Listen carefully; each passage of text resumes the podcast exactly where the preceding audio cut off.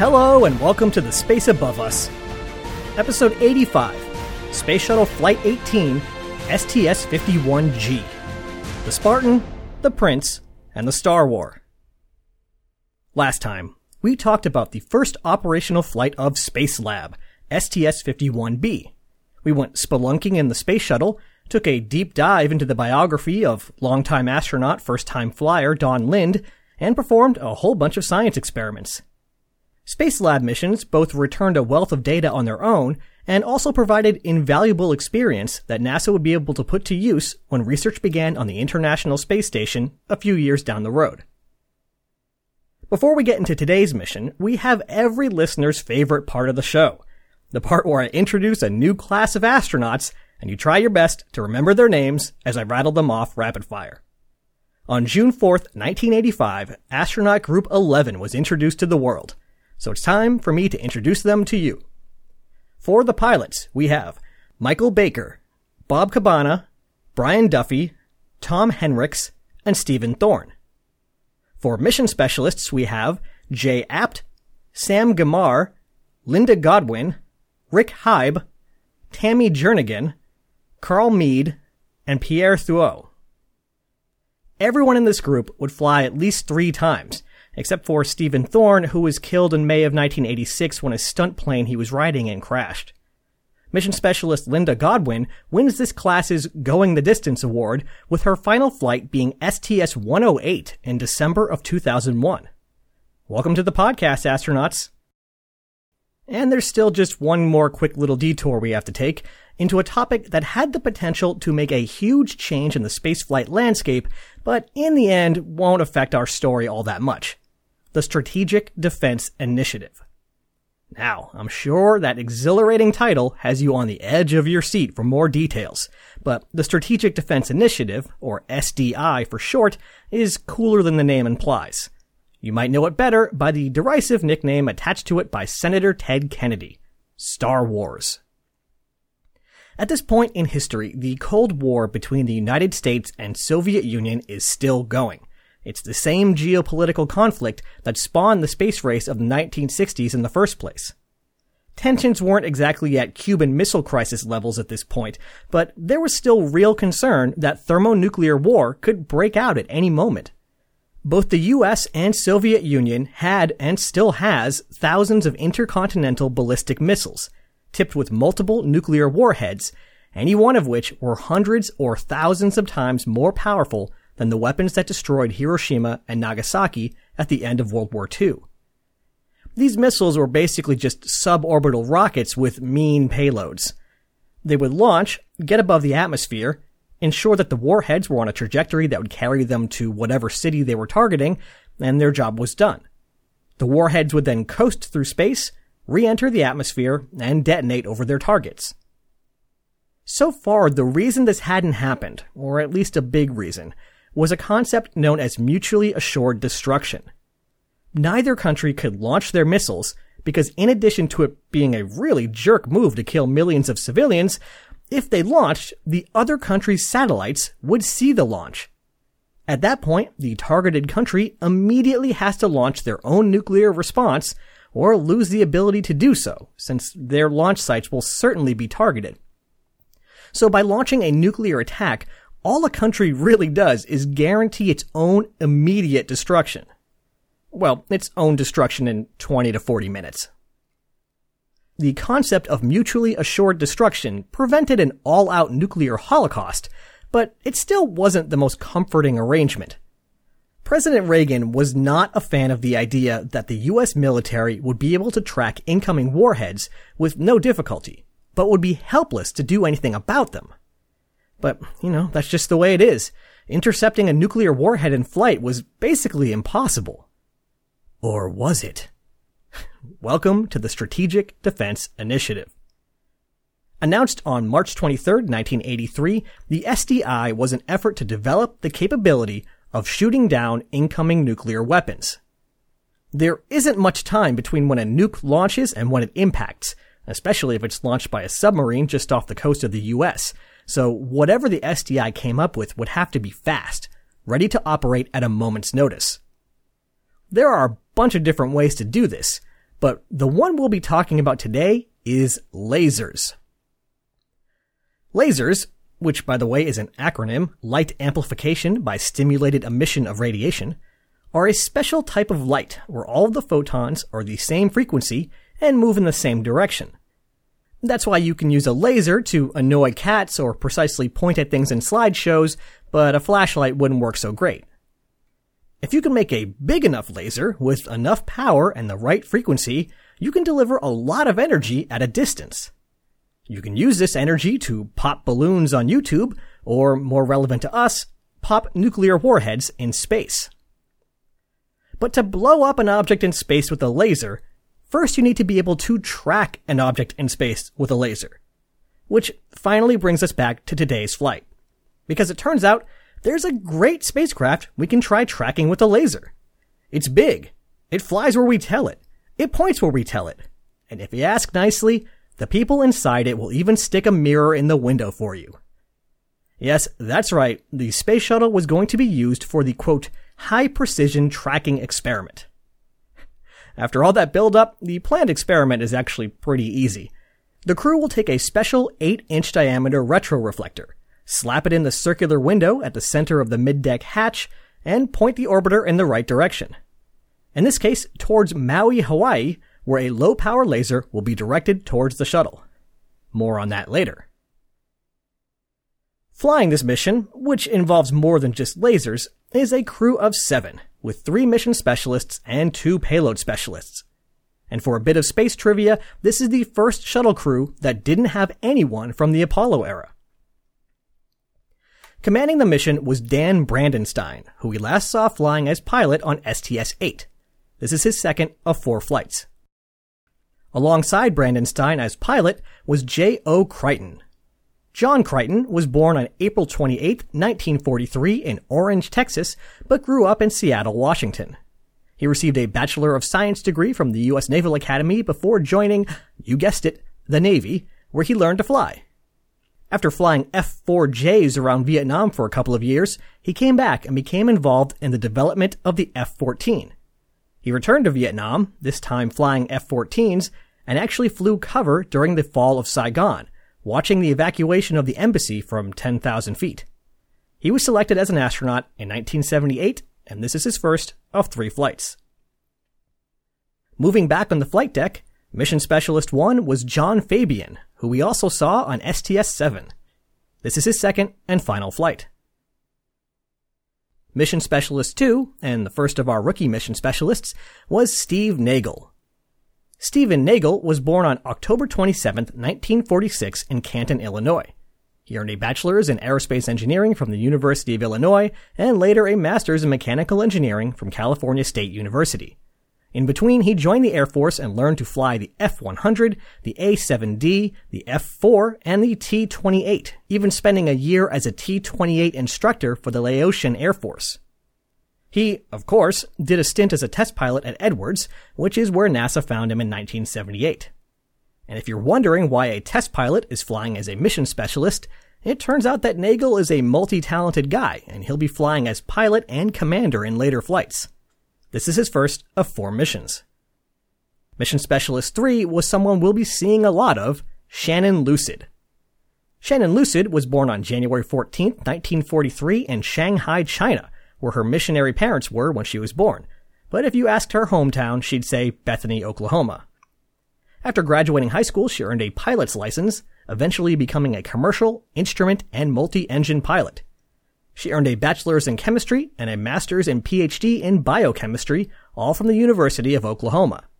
She worked her way through a number of roles in chemistry, biochemistry, and molecular biology, working on cutting edge research before joining NASA in 1978. This is her first of five flights, including a stint on Mir. Joining the mission specialists were two payload specialists. Payload Specialist 1 was Patrick Baudry, who was born on March 6, 1946 in Cameroon. He flew in the French Air Force, and for this flight will be representing the National Center for Space Studies, France's space agency. He's got a couple of experiments we'll hear about later, and this is his only flight. And last but not least, Payload Specialist 2 Sultan bin Salman bin Abdulaziz Al Saud, royal prince of the House of Saud. Yes, this flight has a real deal prince on it.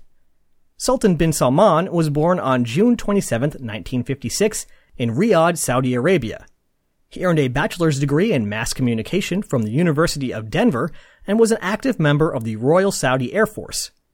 He was included on this mission as a representative of the Arab Satellite Communications Organization, which owned one of the satellites for this flight.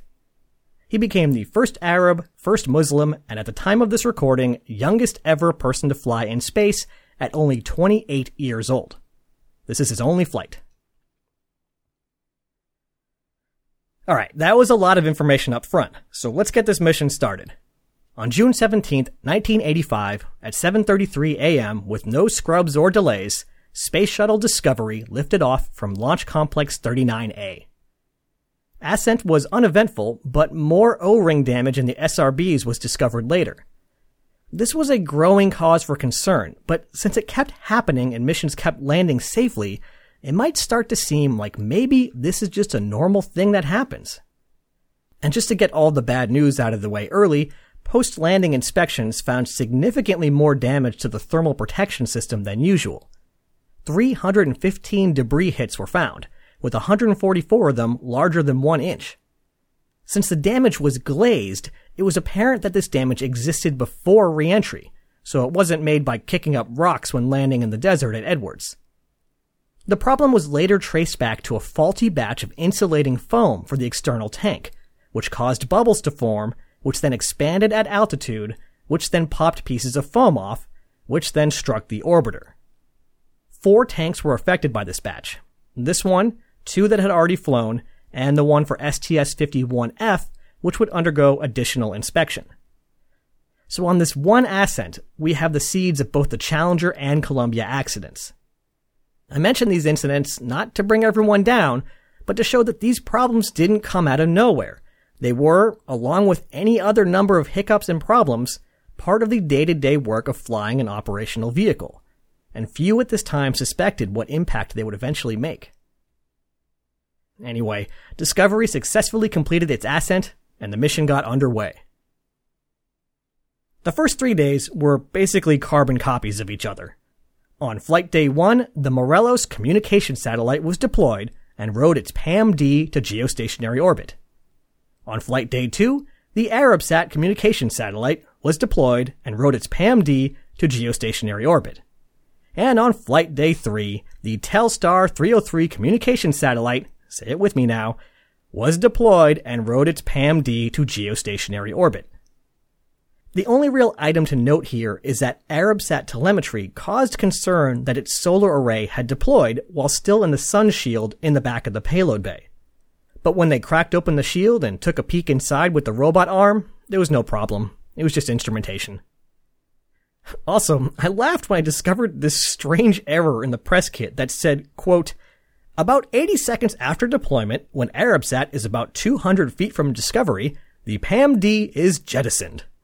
Um, aren't you gonna need that thing? Alright, ComSat's deployed. What else has been going on? Among other things were the two experiments being performed by French payload specialist Patrick Baudry.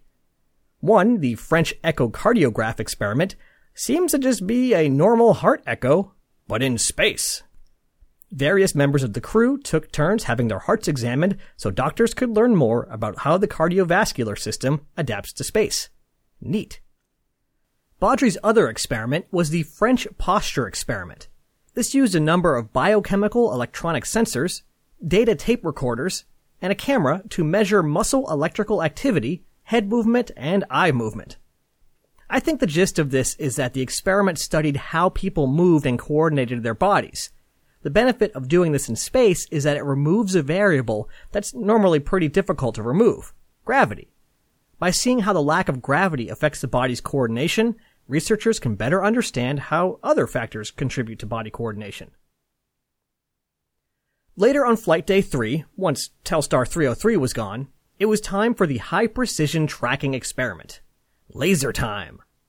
The retroreflector was retrieved from its mid-deck locker and fitted into the window in the shuttle's hatch, and the coordinates of the laser facility were punched into the computer so that the orbiter could point in the right direction. When the time came, though, no laser was seen. Was the laser broken? Did it miss? Why didn't it work? Well, because the orbiter was pointed in the exact wrong direction. When they punched in the laser facility coordinates, they mixed up some units.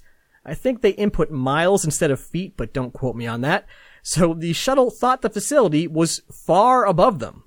It dutifully aimed the hatch straight up, oblivious to the laser shining in vain on its starboard side. Two days later, they tried it again, and on orbit 64, the laser successfully departed Hawaii, bounced off Discovery's hatch window, and returned to the laser facility. The crew could easily see the 4 watt green laser, especially when the system of computer controlled mirrors that compensated for atmospheric distortion was deactivated. Turning the system off allowed the slight differences in our soupy atmosphere to bend the laser, which made it swing around like crazy, appearing to flash. The test was a success, but the same can't be said for the Strategic Defense Initiative. I might be getting ahead of myself a little since we still have some other SDI related stuff to fly on the shuttle, but the grand vision of laser wielding satellites shooting down nuclear missiles never happened. After numerous technical challenges and mounting criticism, the effort sort of faded away, eventually morphing into today's Missile Defense Agency. In between the two laser tests on flight day 4, the crew turned their attention to a fourth spacecraft in the payload bay, Unlike the usual slew of PAM-D equipped ComSats, this was a scientific payload created by the Goddard Space Flight Center, the Shuttle Pointed Autonomous Research Tool for Astronomy, or SPARTAN.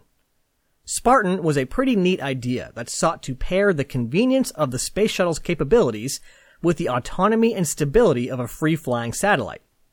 For a visual, imagine just a big box roughly 3 by 1 by 1 meters wrapped in gold-colored mylar, with a few odd protuberances sticking out, including an RMS grapple fixture. Pretty typical for space hardware. Inside the 1000 kilogram structure were 130 kilograms of specialized astronomy instruments.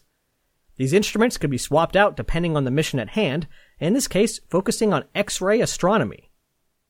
Spartan was designed to have the simplest possible interface with the orbiter, making integration, deployment, and berthing as painless as possible. With Lucid at the RMS controls, Spartan was deployed with no issues and Discovery backed off to a maximum distance of around 190 kilometers, with a rendezvous planned for flight day 6. While it was on its own, Spartan would use a cold gas attitude control system to ensure that it pointed its instruments in the right direction, and rather than deal with the trouble of remote operation and a telemetry system, it simply recorded its data to local data tapes. So if they wanted their data back, they better get Spartan back. During its two-day deployment, Spartan collected X-rays from nearby galaxy clusters to search for clouds of hot gas, and turned its instruments on our own galaxy to scope out X-ray sources. Two days later, after the successful laser test, Discovery returned to Spartan, executing a V-bar rendezvous approach. But when John Fabian went to capture the satellite, the crew noticed a problem. No one was sure why, but Spartan had rolled 90 degrees to the side, so the grapple fixture was not where it was supposed to be. Rather than improvise a movement of the orbiter, they improvised with the RMS instead. The pilot crew moved Discovery closer to Spartan, with the little spacecraft almost in the payload bay, allowing Fabian to reach the grapple fixture and capture it. With Spartan safely back in its berthing clamps, the first of nine Spartan missions was complete. And with the Spartan mission complete, it was time to complete the overall STS-51G mission. The crew strapped back into their seats, and the OMS engines fired for a 151 second deorbit burn, dropping the shuttle's perigee into the Earth's atmosphere and beginning the reentry process. Just over an hour later, Discovery touched down on runway 23 at Edwards Air Force Base, coming to a stop a mile and a half later. Mission duration, 7 days, 1 hour, 38 minutes, and 52 seconds. For most astronauts, the moment after a mission successfully ends comes as a huge relief. The weight of their duties is lifted from their shoulders, even as the weight of gravity returns, and they can take some time to relax, look forward to the PR tour, and eventually their next flight. But for STS-51G pilot J.O. Creighton, he had other things on his mind, because he and his fiancée were getting married the very next day. Never a dull moment in the astronaut corps. I like this mission because it's just so representative of the early shuttle era. We've got not one, not two, but three commercial comsats in the payload bay. We've got some payload specialists added late in the process with just a few months of training. We've got space laser tests for the Strategic Defense Initiative. And, well, we've got some SRB O-ring problems. I'm not sure if STS-51G made any lasting contribution to the overall fabric of the shuttle story, but it's a great little look at what NASA human spaceflight was like in 1985. Next time. Among some astronauts, Spacelab missions have a reputation for being a little bit dull. But with Spacelab 2 on tap and Challenger back on the launch pad, STS 51F had a few tricks up its sleeve to make sure that the crew's blood got pumping. For the first and only time in the history of space shuttle launches, we'll turn a certain flight deck knob to the right and press to ATO. Ad Astra, catch you on the next pass.